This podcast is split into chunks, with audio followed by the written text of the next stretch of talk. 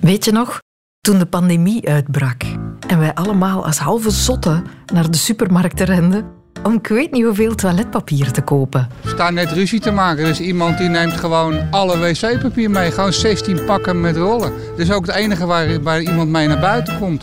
Ik vind het complete hysterie. Dat was het ook. Alsof dat het ergste was dat ons dan kon overkomen. Even geen toiletrol in huis hebben. Alsof dat het enige was dat de beschaving recht zou houden. De uitvinder van toiletpapier had het moeten weten. Hoe dierbaar zijn velletjes op een dag voor ons zouden zijn. Maar wie was dat eigenlijk? Ik ben Sophie Lemaire en dit is een snelle geschiedenis van toiletpapier. In China, daar gebruiken ze al het langst toiletpapier. Er zijn al geschriften van in de 6e eeuw waarin melding gemaakt wordt van een soort papier dat gebruikt wordt om de billen proper te maken. Wij komen later, veel later. Eeuwenlang behielpen we onszelf... Met water, als er een klaterende beek in de buurt was. Er is geen water met 1 of 2 vingers of de halve hand. Jaffa Wink is dit, auteur van het boek Holy Shit, waarin onder meer de geschiedenis van toiletpapier aan bod komt. Met bladeren en takken, sneeuw, mos, schapenwol, maïskolf. Alles wat enigszins veegkwaliteiten had, kwam in aanmerking. De boekdrukkunst zorgde vervolgens voor een revolutie in Gatland. Want ineens hadden we naast mos en sneeuw en maïs... boekpagina's, kranten die je in stukjes knipt, een gaatje erin, touwtje erdoor, spijkertje in de muur. Zo ging dat. Ja, pamfletten, tijdschriften. Dat was eigenlijk een tof gebruik. Als iemand iets schreef waar hij het niet mee eens was, een politiek pamflet of zo, dan ging dat blaadje gegarandeerd mee naar het privaat. Dit is wat ik doe met jouw grote woorden. Nee. Dus eigenlijk lukte de schoonmaak van onder best goed zo. Maar niet goed genoeg, vond de Amerikaanse Joseph Gayetty. Die kwam ermee dat die drukinkt van de kranten of van almanaks, dat smerig gif was. Dus dat was absoluut niet hygiënisch. En dat was, zoals hij het noemde, gevaarlijk voor de gevoelige lichaamsdelen.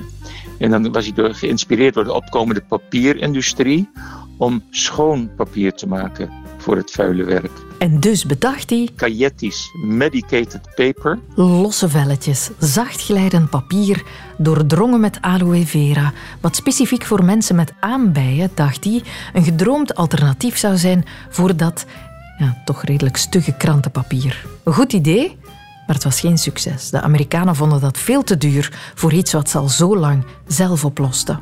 Een paar jaren later, in 1871, kwam een andere Amerikaan, Seth Wheeler, op het idee om geperforeerd papier op een rol aan te bieden. Dus geperforeerd, hè, dat je dus langs zo'n scheurlijn elk velletje kon afscheuren. Onze toiletrol was geboren. En toen kwam nog de firma Scott op en die wilde ook meer informatie geven over hygiëne. Die kwam met enorme advertentiecampagnes, want dat zeiden ze, 2/3 van alle mannen en vrouwen van middelbare leeftijd en ouder lijden, zeggen ze dan, aan een of andere rectale aandoening. Ja, dat was de campagne. En die joeg duidelijk schrik aan, hè, want de Amerikanen begonnen stilletjes aan toch hun voorraad toiletpapier in te slaan. Want niemand wil een rectale aandoening. Nochtans riskeerde je dat toen nog altijd. Want het duurt tot 1935 voor men werk maakt van... splintervrij toiletpapier. Dat hoor je goed. Splintervrij. Dus je moet je voorstellen dat er altijd van die houtsplinters in het toiletpapier zaten. Ja. Au. Maar dus. In 1935 gingen de splinters eruit en sindsdien hebben toiletpapierontwikkelaars onze dierbare velletjes alleen maar beter, mooier en sterker gemaakt. Je hebt nu dubbellagig, 3 dubbellagig lavendelfris papier met 1000 leuke printjes op de markt. En zo werd de toiletrol voor miljarden mensen een onmisbaar goed in huis. Ah ja. Mocht u er ooit discussie over gehad hebben wat nu de juiste manier is om de rol op te hangen met het velletje tegen de muur of met het velletje naar voren, op de originele patentaanvraag van Seth Wheeler hangt het velletje naar voren.